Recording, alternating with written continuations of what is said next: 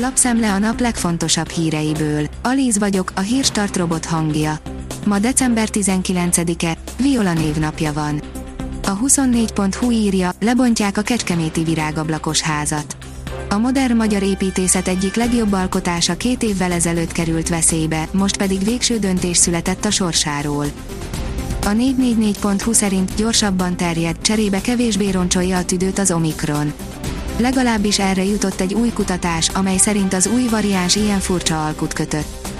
A G7 oldalon olvasható, hogy érthetetlen, hogy mi történik az üzemanyagárakkal Magyarországon.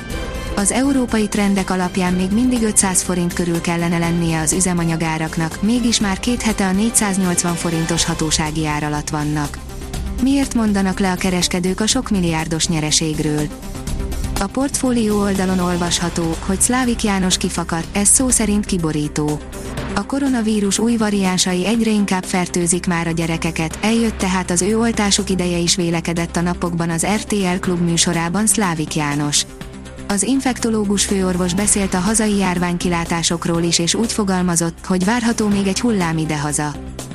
Annyian költöztek a Budapest környéki településekre, hogy élhetetlenek lettek, írja a növekedés.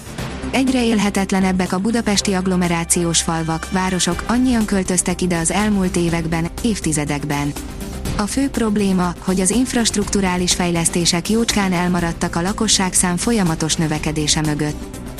Az m4sport.hu írja, Wolf, mintha egy totális diktatorikus rezsimben lennél. Még nem tudta túltenni magát az Abu Dhabi történéseken a Mercedes csapatfőnöke. Kiszolgáltatottságról, diktatúra élményről beszélt, és mégis bizakodik. A privát bankár szerint az angoloknál betelt a pohár Boris Johnsonnal és a Brexittel. A decemberi felmérés szerint a brit polgárok 49%-a szerint rossz döntés volt az EU elhagyása, és csupán 38%-a ért egyet a Brexittel. Csak nem fele azon brit vállalatoknak, amelyek a kiválás előtt kereskedtek a kontinensünkkel, most alacsonyabb szinten kereskednek, vagy teljesen felhagytak a kereskedéssel. Kemény bejelentés az Alkotmánybíróság elnökétől, írja az ATV nem lehet vita abban, hogy az alkotmányt csak olyan többséggel lehet módosítani, ahogy azt a hatályos szabályok megengedik, továbbá abban sem, hogy az alkotmánybíróság tagjai elmozdíthatatlanok hangsúlyozta a testület elnöke a Kossuth Rádió vasárnapi újság című műsorában. Az autók között mezítláb bolyongott egy két éves, írja a vezes. Pizsamában lógott ki nagyszülei lakásából, és a szakadó esőben több száz métert sétált egy két éves Skóciában. Egy körforgalomnál találtak rá autósok. Többet ért a lelet, mint maga a birtok, ahol rátaláltak, írja az Agroinform. Az ásatások során feltárásra kerülő kivételesen ritka római mozaik és villakomplexumot az angol kormány műemlékként védi.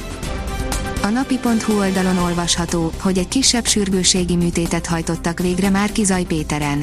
Eltörte a kezét Márki Zaj Péter, az ellenzék közös miniszterelnök jelöltje, Hódmezővásárhely polgármestere derül ki a politikus Facebook bejegyzéséből. A 24.hu oldalon olvasható, hogy 25-30 percig azt hittük, meghalt. Dániel Andrétan 100 km per órás sebességgel csapódott a földbe plenikán. Hornyák Zsolt, kicsi csalódott vagyok, bíztam benne, hogy nyerni tudunk, írja az m4sport.hu. Erős Gábor, ebben most ennyi volt, reális eredmény a döntetlen. Épp karácsonyra esnek december legenyhébb napjai, írja a kiderül. Bár korábban még úgy tűnt, hogy idén végre hideg idő köszönt be az ünnepek alatt, de most arra az előrejelzés jelentősen változott. A korábbi évekhez hasonlóan idén is enyhe lesz az idő karácsonykor. A Hírstart friss lapszemléjét hallotta. Ha még több hírt szeretne hallani, kérjük, látogassa meg a podcast.hírstart.hu oldalunkat, vagy keressen minket a Spotify csatornánkon. Az elhangzott hírek teljes terjedelemben elérhetőek weboldalunkon is. Ha weboldalunkon hallgat minket, az egyel korábbi adás lejátszása automatikusan elindul. Beállíthatja, hogy az összes korábbi adás, vagy csak az aktuális tematika hírei következzenek. Köszönjük, hogy minket hallgatott!